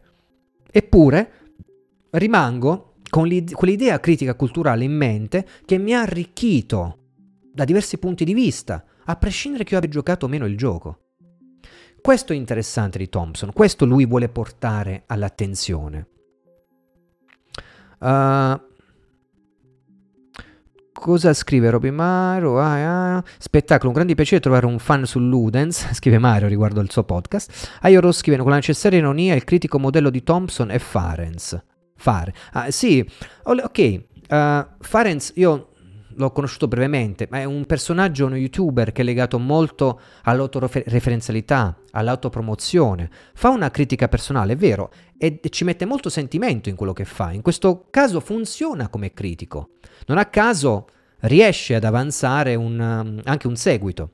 La domanda è L'esercizio della sua critica, di Farenz in particolare, ma in generale degli youtuber, fatta a pelle, veloce, istintiva, eccetera, promuove l'indipendenza critica degli altri, li fa confrontare con se stessi, crea un ambito culturale che porta poi qualcuno a dire è interessante quel punto di vista, l'ho sentito anch'io, vorrei svilupparlo anch'io. Perché se non è di ispirazione, e ispirazione intendo proprio nel muoversi soggettivamente e indipendentemente nel, nel giudicare i propri uh, rapporti personali con un videogioco, nel coinvolgersi. Non so quanto possa essere ideale un tipo di impostazione simile come quella degli youtubers. Eh, ripeto, quasi parliamo di youtubers come bolle di autoreferenzialità, persone anche che vivono con quello che hanno costruito in passato, che adesso non riescono a costruire più per varie esigenze, anagrafiche, biografiche, eccetera, e che vivono di rendita, capitalizzano su un discorso critico molto basso sul videogioco, di chatting, di charle, di chiacchiere. Non troverai mai Tovis, Davis Thompson fare una cosa simile. Lui si è addirittura cancellato dai social, ripeto. Quindi è, è molto lucido nel, uh, nell'esercizio del suo essere indipendente, mettiamola così. Uh, paragrafo, un altro paragrafo, scrive Thompson, e fai attenzione al tono che usi. Dice, coloro che accettano la negatività e non pretendono che le critiche siano sempre costruttive, a volte tuttavia hanno una piccola pretesa. Fai attenzione al tono che usi. Questo controllo del tono altrui proviene spesso da persone che potrebbero essere d'accordo con le critiche, ma sono sinceramente preoccupate su come raggiungere le persone che sono in disaccordo. Scusate, tolgo quella altrui. Questo controllo del tono da parte di un critico che si esprime proviene appunto da qualcuno che potrebbe essere d'accordo con le critiche che riceve, ma sono sinceramente preoccupate eh, su come raggiungere le persone che sono in disaccordo, cioè vogliono essere d'accordo con tutti. Non essere troppo arrabbiato, non essere troppo aggressivo o duro, sii ragionevole, razionale e rispettoso. Thompson scrive in altre parti, mi sembra che ho letto in un, ho detto anche, nominato in un altro episodio di Emergenza Critica, se un critico ehm, ha paura del dissenso, non è un critico. Uh, se un critico ha paura del disaccordo, non è, allora non è un critico. Questo è quello che ha detto e questo ha a che fare con questa eh, con questo intendimento. Uh, come continua Thompson? Dice, ma proprio come l'esigenza di critiche costruttive presuppone un pubblico di sviluppatori di videogiochi, l'esigere il tono giusto presuppone un pubblico che potrebbe offendersi, di una maggioranza percepita che deve essere maneggiata con guanti di protezione. E, lì, e qui è ironico e dice, cambiare i cuori, elementi è una faccenda complicata e a quelli più diplomatici di me auguro loro il meglio. Cioè se ci sono fra voi ottimisti, diplomatici, eccetera, e pensate di cambiare i cuori, elementi, eccetera, di, di chi vi legge, chi vi segue, ha tanti auguri, non fa per me. Però lui dice, ma mi chiedo quanto possa essere indipendente un critico se è costantemente preoccupato per la delicata sensibilità dei suoi lettori. Mi chiedo come faccia a rimanere onesto e fedele alle sue esperienze con i videogiochi, specialmente a quelli che non gli piacciono. Come si comporta con un videogioco che lo fa arrabbiare o lo disgusta? La gentilezza, la correttezza, l'apparente ragionevolezza possono essere strumenti di oppressione molto efficaci, specialmente se richiesti da chi detiene il potere. Cioè quindi essere gentili, corretti, la ragionevolezza, eccetera, sono strumenti di, co- di, comando, di controllo, di oppressione. Vengono utilizzati affinché non si pensi con la propria testa, non venga ha promosso il pensiero indipendente, ma semplicemente ci si attesta sullo status quo, perché c'è un clima di uh, ragionevolezza, un clima di correttezza in cui ci si sente bene e quindi ci si sente confortati di stare all'interno. Questo sta dicendo, dice come si fa a rimanere esperienze, uh, fedele, scusate, alle proprie esperienze con i videogiochi quando invece ci, qualcuni, qualche videogioco ci fa cagare, ci fa arrabbiare, ci disgusta. Come si può essere indipendenti in questo senso? Lui dice, la critica indipendente non consiste nel parlare con toni dolci a una maggioranza privilegiata, mantenendola al sicuro nelle sue posizioni. Se vogliamo cambiare i termini del nostro discorso, non possiamo continuare a riman- rimandare, scusate, non possiamo continuamente rimandare ai termini già in vigore. Se ad esempio volessi dire che trovo The Stanley Parable, un videogioco che è stato molto incensato dalla critica indipendente come geniale, no? Uh, se esempio volessi dire che trovo Stanley Parable nient'altro che uno scherzo compiaciuto di se stesso, sono un'altra forma di intelligenti vedute ristrette che celebra la prigione della cultura dei videogiochi tanto quanto la deride, non dovrei semplicemente dirlo? Invece di preoccuparmi di quante delle molte persone, incluse alcune di voi, abbiano potuto apprezzare questo videogioco? Ripeto, lui sta parlando a delle persone in un raduno di gente che magari ama The Stanley Parable quando è uscito. Parla dei videogiocatori, delle contraddizioni dell'essere un videogioco, della cultura del videogioco e quant'altro. Lui dice: Se mi fa cagare, non dovrei semplicemente dirlo, a prescindere da dove mi trovo. Ora, un attimo che leggo i commenti. Uh, ovviamente era un'esagerazione, dice Ayo Rose rispetto sì al critico modello di Thompson che fosse Farenz. Uh, la cosa che manca è effettivamente la capacità nel coinvolgere il suo pubblico nello sviluppo di una coscienza critica indipendente. È sempre una sorta di proselitismo più che un dialogo. Uh, sì, effettivamente Ayo... Ehm, vabbè, ma io comprendo Marco Farenz, ma così come altri youtuber, è chiaro che eh, quando poi si diventa così popolari, nel senso che ci sono tanti seguiti, gente che foraggia, che capitalizza, fa donazioni e quant'altro, eh, si diventa anche spersonalizzati, quindi anche fare delle live estemporanee, non parlare, non dire di nulla fondamentalmente, usare poi la provocazione, la bestemmia, l'ingiuria, essere molto triviali, diventa qualcosa che squalifica tantissimo il videogioco e che di sicuro non può sviluppare una coscienza culturale critica molto profonda, ecco, non è un modello che in questo caso Thompson seguirebbe. Capisco che l'hai usato tu come, diciamo, ironia, necessaria ironia. E, ehm, ed è sì, è un proselitismo, perché quello che fanno molte volte i videogiocatori è, è sentirsi protetti all'interno di un nulla culturale, perché insomma sono lì, sono tutti quanti, creano, si socializzano, creano una una bellezza dello stare assieme e parlare di videogiochi, ma nessuno va a toccare lo status quo, nessuno si sente toccato, ripeto, anche perché in maniera spersonalizzata, non, non puoi con, uh, che ne so, mille che ti stanno seguendo uh, andare a, ad approfondire certi temi o tenere di conto tutti quanti, quindi una sorta di carrozzone, ecco, che, uh, che capitalizza su chi poi ai videogiochi, um, va, fa le donazioni, parlando poi insomma di, di, cultura videoludica in quel senso. Presumo che anche molti youtubers che stanno capitalizzando sulla propria immagine, su quello che hanno uh, guadagnato poi col tempo, si siano stati sorpresi quando poi sono entrati in queste piattaforme live e ho visto gente che donava così sull'unghia uh, ogni volta che erano live. Quindi eh, il videogioco viene messo un po' da parte in questo senso, il discorso culturale profondo. Però comunque... Uh, Proseguiamo, proseguiamo con Davis Thompson. E abbiamo quasi finito, eh? Il giocatore indie, lui in, in questo interessante ha un paragrafo dedicato al giocatore indie e scrive Non siamo qui perché ci piacciono gli stessi giochi. Il nostro incontro non può basarsi su questo. Questo è solo una cricca, un clan. E avere opinioni simili non costituirebbe comunque una comunità sana. È doloroso sedersi fra menti apparentemente simili e sentirsi fuori luogo, lo so dove tutti celebrano un gioco che secondo la tua esperienza personale puzza. Inizi a dubitare di te stesso come videogiocatore e ti chiedi perché la tua esperienza sia stata così diversa da quella di tutti gli altri. Lui parla proprio di questo coraggio che ci vuole per essere indipendenti, qui Thompson, cioè um, mettersi in una condizione in cui uh, se sentiamo una differenza rispetto ad un consenso generale, bisogna notificarla e poi in qualche modo esprimerla. Non bisogna avere timore di questo se si è indie, indipendenti. Lui però parla di giocatore indipendente. Attenzione, lui dice quel consenso è un'illusione, lo è sempre stato. La verità è che c'è una diversità silenziosa di giocatori là fuori, qui dentro, ovunque, e il videogiocare in modo indipendente deve cercare questa diversità e abbracciarla, con le critiche e tutto il resto. Alcuni di voi potrebbero non sentirsi molto critici, non tutti sono tagliati per questo, né è necessario che lo siano. Il critico indipendente, tuttavia, è in realtà solo un sottoinsieme particolare di un gruppo molto più ampio, il giocatore indipendente.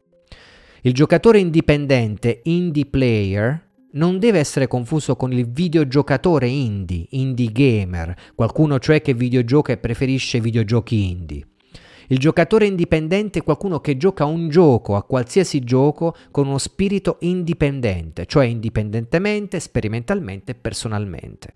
Quindi quando lui parla di indie player, parla di un, di, un, di un, giocatore in generale, può essere anche giocare a un Dungeons and Dragons cartaceo, può essere giocare a, che ne so, a cricket o fare ciclismo, qualsiasi cosa che sia magari anche, che abbia la, rientra all'interno del ludus, lui dice si essere giocatori indipendenti rientra in questo tipo di rapporto sperimentale, personale. Ovviamente ci sono anche i videogiochi, ma non sta parlando dei videogiocatori indipendenti, ma del videogiocare in modo indipendente, a qualsiasi gioco. E, e scrive, il giocatore indipendente è creativo, imprevedibile, insubordinato. Come Lucifero, il giocatore indipendente è una creatura ribelle, non obbedirà in silenzio al designer, al progettista intelligente del mondo di gioco. Lui proclama non serviam, non servirò. Il giocatore indipendente non si piega nemmeno ai valori della cultura del videogiocare, nemmeno a quelli del videogiocare indipendente. Gioca in modo distintivo, irragionevole, singolarmente. I giocatori indipendenti possono essere critici o meno, ma ognuno gioca a modo suo. Essere indipendenti vuol dire anche giocare, videogiocare a modo proprio. Questo per lui è, è fondamentale e non c'è bisogno di essere critici, non c'è bisogno di essere indipendenti, liberi e dover esprimere il rapporto critico. Riparla proprio, lui si concentra proprio sul rapporto che si può avere col gioco in generale o col videogioco in particolare, sentirsi liberi. Ora, Cosa, cosa, cosa, specifica? Dice, questa nozione di giocatore indipendente ruota intorno a un'idea di base, ma vitale, che la vostra esperienza sia importante. Quello messo fra, mm, in corsivo Thompson, la vostra esperienza individuale quale giocatore è importante. Siamo tutti giocatori e le nostre esperienze di gioco personali, peculiari e ripetibili sono essenziali per i videogiochi, per le comunità indie, per noi. Portare quindi in primo piano l'esperienza individuale il videogiocatore. E lui dice, ovviamente, guarda, vede le contraddizioni di questo aspetto, dice so che indie cioè indipendente e comunità possono sembrare a volte in contrasto, proprio come critica e comunità. L'esercizio critico deve essere personale, non posso pensare alla comunità. L'indipendente è indipendente, non può parlare di comunità. Sembrano minacciarsi a vicenda, scrive, come, connetter- come connettere persone indipendenti, come mantenere una comunità di individui distinti, a volte ostinati nella, nella loro visione. Non conosco le risposte a queste domande, ma penso che le comunità e i raduni indie come Indiecade, dove lui sta parlando, dovrebbero sforzarsi di essere luoghi in cui le persone si sentano libere di esprimere le proprie esperienze individuali di gioco, di condividere apertamente le proprie differenze, le critiche e tutto il resto. Luoghi per celebrare il giocatore indipendente, quindi non il videogiocatore indie che ama i giochi indie, ma dove celebrare il giocatore indipendente, libero. Non a caso Indicade ha anche dei panel dove si può giocare a, a, a, cose fuori dal videogioco, utilizzare le tecnologie mischiate al gioco analogico. Quindi lui parla proprio di un videogiocare indipendente che contraddistingue il giocatore indipendente che fa bene alla critica, al discorso sul videogioco, all'essere liberi di mettere se stessi al centro della, della discussione culturale. Um, Mario, ah, scusa, non avevo letto prima Mario dice, tra l'altro sono abbastanza d'accordo con questa visione di Stanley Parable. Io non so dirti Mario perché non l'ho giocato Stanley Parable, quindi però uh, se lo ravvedi mi fa piacere che lo hai scritto. Um, sì, importante in quanto significativa, ok. Um, come conclude uh, Thompson? Scrive un paragrafo chiamato Il mare ghiacciato e fa un riferimento letterario. Ricordo che lui è uno scrittore anche. A volte mi viene chiesto, scrive in qualità di critico, cosa cerco davvero nei videogiochi. Quali esperienze mi spingono come giocatore, viste tutte le mie critiche. Permettetemi quindi di terminare con questo. Il mio gioco preferito dell'anno scorso è stato Problematic di Liz Ryerson, un, veramente un piccolo videogioco indie, tra l'altro è scaricabile gratuitamente. Lei lo ha descritto, questa sviluppatrice, come un gioco sulle prigioni, sia reali che immaginarie, e questa è stata esattamente la mia esperienza. Problematic rivolge quell'amata prigione indie, il puzzle platform, contro se stesso e conduce i giocatori ai margini. Lui, lui considera il puzzle platform una prigione, uh, Thompson. E scrive di Problematic, è un gioco difficile, ma non come lo sono la maggior parte dei giochi. È difficile nel modo in cui è difficile una persona. E questa difficoltà è bellissima. Problematic è frustrante, indulgente, ipnotico ma abrasivo, uh, vulnerabile ma mai timido e completamente, completamente sincero. Si dispiega secondo le proprie regole e si snoda in profondità all'interno del giocatore. Non cazzeggia in giro. Ora potreste pensare che questo problematic sia qualcosa di davvero speciale, particolare. A vederlo non gli dareste un cent a guardarlo. Però la cosa interessante che dice Thompson è che è difficile nel modo in cui è difficile una persona. Cioè entrare all'interno di quello che ti può dire, per lui, eh, stiamo parlando di lui, un gioco simile, vuol dire affrontare qualcosa di profondo, come affrontare un'altra persona. E una persona non può essere analizzata con i canoni della critica specializzata, grafica, longevità, um, skill tree, capacità di, uh, di sorprendere, di muoversi a 60 frames al secondo, eccetera, eccetera. Quindi quello dice, ho trovato ciò, questo aspetto, la personalità, la persona, la difficoltà che ti vuole trasmettere Problematic è proprio il suo linguaggio nel rapportarsi al videogioco come se stessi rappos- eh, rapportando a un essere umano. Quindi parliamo di, una, di un videogiocare molto umano, molto sentito da quel punto di vista. Non ho giocato Problematic, quindi non so dire, probabilmente potrebbe anche farmi schifo, non, non, lo so, o non dirmi nulla. Però lui dice questo è stato il primo preferito dell'anno scorso. Ora, dice, giocare Problematic, scrive Thompson, mi ricorda quella famosa citazione di Kafka, lo scrittore. Abbiamo bisogno di libri che ci colpiscano come una disgrazia, che ci facciano molto male, come la morte di qualcuno che amavamo più di noi, come essere banditi via dai boschi, via lontano da tutti gli uomini, come un suicidio. Un libro deve essere l'ascia per il mare ghiacciato dentro di noi. E scrive, voglio la stessa cosa dei videogiochi, un'ascia come problematic per il mare ghiacciato all'interno. E voglio la stessa cosa dalle critiche, che le chiamiamo indipendenti o meno. Davis Thompson, 1 maggio 2014. Questo è quello che ha scritto il nostro Davis Thompson. Leggo un attimo di critiche. Uh, no, non c'è stato nessuna, nessun tipo, scusate, di, di... Ah, lo posso leggere direttamente sul, sul, tel, sullo schermo, sul tipo di chat ancora. Quello che è interessante di Thompson è che fornisce l'esperienza di un qualcuno che è uno scrittore, qualcuno che si occupa di critica di videogiochi da un punto di vista molto umano, perché necessariamente ha sviluppato un rapporto diretto, fecondo con la scrittura, con l'esprimersi in generale. Questo secondo me manca moltissimo sul, um, se vogliamo, su, su quello che è il, il parlare di videogiochi, l'esprimersi di, sui videogiochi. Manca tantissimo perché manca una cultura della scrittura che sia eh, importante. Conosco diversi scrittori che si occupano di videogiochi che scrivono molto bene, però ehm, è il rapporto che hanno con la scrittura e con loro stessi che li fa esprimere in certi modi, magari sui videogiochi, che non, ehm, non danno molto rispetto ad una critica che coinvolge il personale, il davvero indipendente, il davvero sperimentale. Ed è questo che secondo me Tavis Thompson mette davanti e vuole che sia uh, uno status ideale che è possibile magari raggiungere per migliorare la cultura critica del videogioco.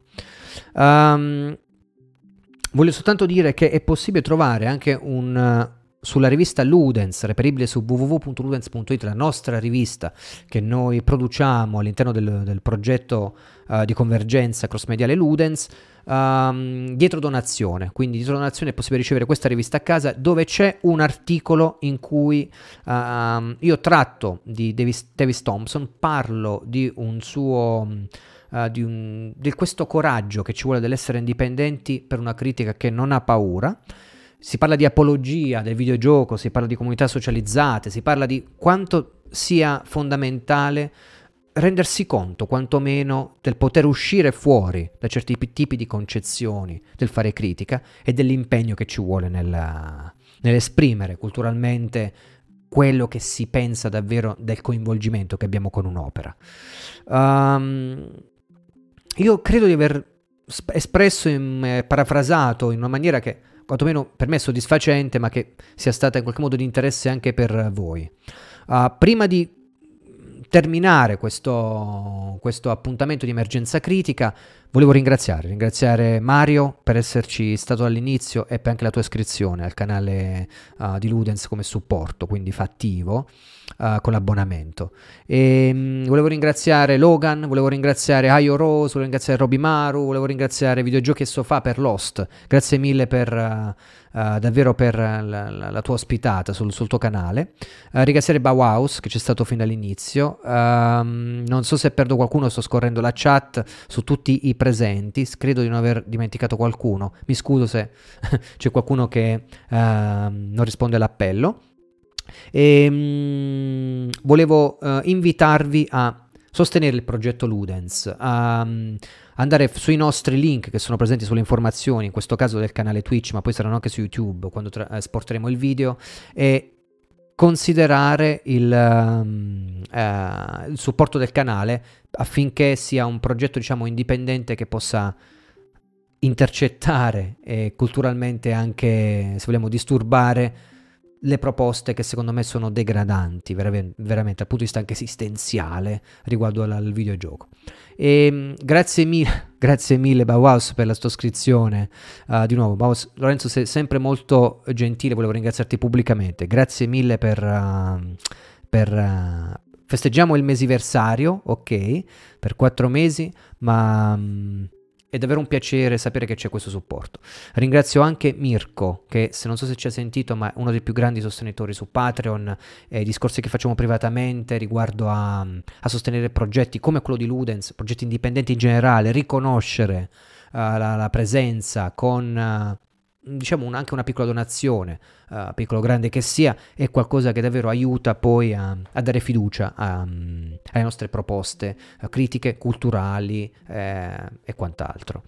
Grazie mille a tutti, ehm, ci vediamo, restate sintonizzati su o il canale Telegram di Ludens, iscrivetevi o uh, su Instagram o sui vari canali social che trovate qui in descrizione affinché uh, ci possa essere un, um, una tempestiva comunicazione, sapere magari anche un giorno prima uh, quando va in onda emergenza critica online. Uh, Roberto mi scrive, grazie Luigi, domanderà, giocherai altri giochi sul canale in diretta?